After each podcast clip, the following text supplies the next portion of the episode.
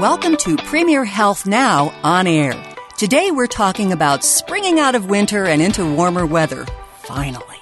So we have timely health tips straight from the source to help you make a smooth transition. We're glad you're along. I'm your moderator, Leslie Lane. With me today is Dr. Matthew Stone, a primary care physician with Middletown Family Practice. Thanks for joining us.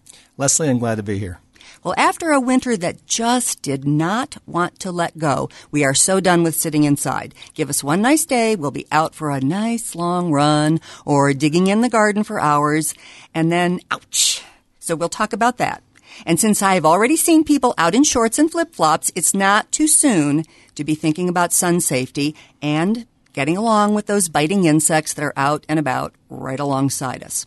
So if you're like a lot of folks, your skin has not seen sunlight for a long time except for your face and hands. So remind us, Dr. Stone, what damage can the sun's rays do to unprotected skin? What's at work there? There's two different kinds of radiation if you think about it. There's ultraviolet A and ultraviolet B. I like to think of them all as just radiation. It's just damage.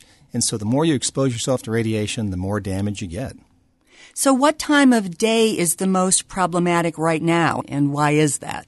So, in Ohio right now, there's no danger because it's been cloudy forever. Normally, it's between 10 a.m. and 3 p.m., so kind of mid afternoons when you want to be careful. Does that window of time change as we get into summer? Kind of still stays in that kind of mid afternoon, so I think you really want to focus on those prime time hours. Do I need to think about that time differently if I'm heading south for a beach break? Oh, definitely. The closer to the equator, the definitely more sun you get. And you have to think about reflected sun too. When you're out on the lake, that reflected sun can be just as equally as damaging. So you get it from two different ways from the water and from the sky. Is that also true of sand? I've not seen as much of that with sand, but definitely we see it with the fishermen in the water. Okay, because that bright white sand would seem to be very reflective. I, you know, I don't know about the ultraviolet. I know it definitely reflects light. I don't know about radiation. That's a good question. Oh, good point. Okay. Well, what kinds of then protection do you recommend for us to enjoy the sun safely? So sunscreen's always going to be your best bet, and the best sunscreen is going to be lotion, not the spray stuff. That's not quite as good, doesn't cover as well. And sunscreen, the thing we all remember is to put it on once. I think we all forget to put it on a second and third time. So every two to three hours, reapplying is what's really critical. And the problem with spraying, I love spray. What's the problem really? Come you on. can't quite control it, and the chemicals don't seem to go on as uniformly. So you don't get as good a coverage as if you're rubbing that lotion in. Does the list of ingredients matter? Does it really make a difference? Definitely, there's more science behind uh, products that contain titanium dioxide or zinc dioxide. Uh, less for some of the other chemicals you'll see, like that oxybenzone or uh, oxy tinoxate, and if there's other even crazier chemicals you can't pronounce, stick with the tried and true titanium oxide and zinc dioxide. There's what you want to go for. How about the numbers? So SPF, you know, they've got those water babies up to, I don't know, 150, 200. Right. You just need to stick with 30. So 30 is going to be plenty. It blocks all the sun you need. Again, it's back to reapplication. The thing they've talked about is maybe higher numbers last longer, but if you just keep with 30 and keep reapplying, you're going to be fine. Does it make a difference if my skin is darker or lighter when I'm considering sunscreen? You definitely want to protect yourself from radiation no matter what your skin tone. We know darker skin doesn't get burned as often, but they still get the ultraviolet radiation. You still get the skin cancers. Do you have any particular cautions for little ones? In the sun. So, when we get to looking at skin cancer, there's really two different kinds. There's a kind from frequent burns when you're younger. That's that melanoma we hear about, the one that can spread through your body and is still a very real cause of cancer. And there's a locally growing cancers, the basal cells and the squamous cells. That's from chronic sun exposure. So, the little guys, we want to prevent those burns. When I was younger, they used to say, you go out and get your first burn, then you'll be fine the rest of the summer. And that's a terrible thing to do now. Don't do that. And younger skin needs to be protected. But older skin needs protected from those chronic sun exposures. You know, we just call them those leatherneck farmers. We got to keep those guys from that chronic sun exposure. Are there any warnings or concerns about sunscreen for the little ones? Can I use the same product I would use on myself on a toddler? The lotions, absolutely. And you want to use those, again, as liberally as you use them on yourself. I think the aerosols, the, the concern is whether they're going to inhale them. So we just don't want to spray all these aerosols around our children. But definitely lotions can be used on both adults and children.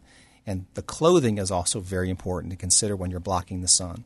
I've seen hats and even sunglasses on little kids. Exactly. So the hats are a big deal. Not just a baseball hat, but definitely want to get a hat that covers the sides of your head as well. That's a very important concept. We see a lot of skin cancer on the ears and the neck. We want to protect that as well. And sunglasses are coming with that UV protection now, and we want to make sure your eyes are protected. In the future, as we get older, that's when we want to protect all those eye diseases from that UV damage. Well, we are not the only species that likes the warm weather. Higher temperatures wake up a lot of bugs. The biting kind like bees and hornets and wasps and those nasty mosquitoes and ticks and jiggers. So wasp stings hurt. The itch from chiggers can drive you crazy, but mosquitoes and ticks can do real damage because of other diseases they carry. What do you want us to be thinking about for protection as we head off to hike with the dog or send the kids to camp? So the easiest thing to do is just prevent getting bitten. And it sounds kind of simple, but that's the best concept. Using some bug repellents would make the best sense. And you can use topical ones on your skin, and then you can also use bug repellents on your clothing. My favorite bug repellent on your skin would be DEET. You want to stick with 30% or higher. Um, that's a very well studied drug. It works very, very well. Sometimes stains your clothing. A different drug that's also very effective is Picaridin. and Picaridin is a product made by Sawyer, and Picaridin is a great product, doesn't stain your clothes, and it's wonderful to protect ticks, and it's got a great long half-life, up to eight hours, and sometimes even 12, depending on the product. You can treat your clothing for tick prevention as well, and there's a drug called Permethrin, and Permethrin is also made by Sawyer. You spray that on your clothing before you go out. It dries on your clothing, even stays through four or five washes, and it repels ticks and other mosquitoes from biting through your clothing. Anybody that's been in the woods for a long time knows that's a fabulous product.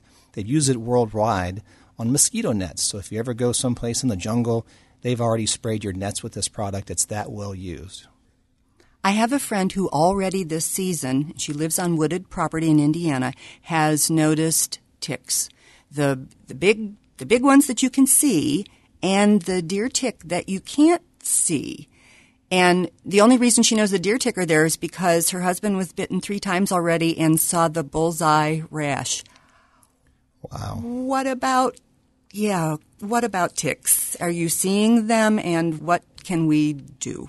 So thankfully, I've not seen any ticks yet in Ohio, but I'm sure they're there waiting to come back and do what they do. Uh, again, that product we, I mentioned earlier, Permethrin, is a good product that repels ticks. If you read the literature, they tell you to tuck your pants inside your socks and wear tight sleeves, and those things are effective. But I think those chemicals that actually repel them are great.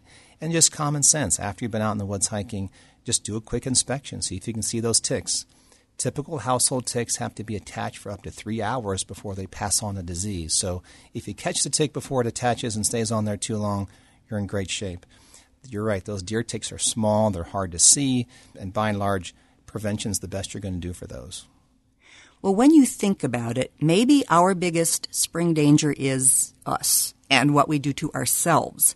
Because hardy athletes have likely been training all winter, but fair weather athletes are just getting started now because, hey, the weather's finally decent. We get into trouble doing too much too soon, and that puts us in your office with overuse injuries. So, where do fair weather athletes go wrong with training and technique? So I think it's a, a, judgment issue. People overestimate their ability and underestimate what it's going to take to get that done. So moving all those stones from one side of the garden to the other, all the bending and lifting required, you really want to start slow and kind of work your way into it. Maybe in half hour increments before you just go out there and decide to move three tons of gravel. I see that as being our biggest issue. Those weekend warriors that come out and try to tear it all up in one afternoon and a little bit too much than they can handle. Do you have any particular prevention tips for gardeners who get in there and dig? And it's all the hand work, digging, digging, digging. Definitely. So they're on their knees. So the first thing is to wear a good set of knee pads. I see a lot of knee issues from people who are not using good knee pads or proper protection. On your knees, you're bending over a lot, and I don't see that many adults who've been working on their flexibility. So definitely taking some time to work on some stretching before you do that would make a lot of sense when it comes to digging, just using the right tool for the job. I see often people are trying to do things with the wrong tool and they strain and struggle. Ladders are also coming out now because of all the gunk in the gutter. Any uh, safety tips there? Hire somebody. Uh, now, on the ladder safety, if you're going to do that, you need to make sure the ladder is properly secured, both at the top and the bottom, and that means having a good, secure footing for both ladder rungs on the bottom, and then making sure the angle is proper. If you don't have the angle uh, steep enough, the ladder tends to fall away, and too steep, it tends to slide off. So, you really want to look at the, the ladder instructions. That's on the side of the ladder. If people take time to look at that, you can get good instructions there. So, come that first really great day when you don't have to work, what will you be doing outside? We like to go hiking. My wife and I have made that our uh, empty nester activity. So we'll, we'll be heading out to Germantown Reserve. They have some great trails out there. Our favorite is a hike around the dam. Uh, so you'll catch me out there with a pair of sticks and a good pair of boots on. And your tick prevention, I bet. Definitely going to be wearing Picaridin uh, and for sure and permethrin on my clothing. You bet. We have talked about the gardeners, and I wanted to just ask about the people who want to go out. And mostly what I can think of right now is running, but I bet the baseballers and softballers and golfers are all getting into the swing of things too. Any prevention ideas for them in terms of being able to enjoy the whole season instead of being on the disabled list after their first outing? Well, if you're actually playing, uh, take time to train and do it properly. There are so many great gyms and good trainers out there who can really help adults get in better shape, and I think we don't take advantage of those resources. So take advantage of those trainers and people who can help you get in shape before the season. Um, waiting until midseason to try to steal home may be a really bad plan if you've never run uh, 90 feet uh, from one base to another before, especially in a pair of cleats and taking that amazing leap you're hoping to do when you get there. For the rest of us athletes, I think it's just being consistent, doing what you can do, doing it well, but don't overdo it. Late in the season, we see a lot of dehydration. Uh, a lot of athletes forget to hydrate and hydrate enough in hot weather. So, making sure you're staying hydrated means you can enjoy your sport a lot longer. Rule of thumb for hydration, what do you recommend? Generally, two bottles of water for every one bottle of Gatorade if you're talking about intake. And then I think if you just remember to keep on drinking as often as you can. If you wait till you're thirsty, you've waited too long. So, you definitely don't want to wait. The most common first symptom of dehydration is a headache. So when people start getting headache, they need to stop right away and just really focus on hydration.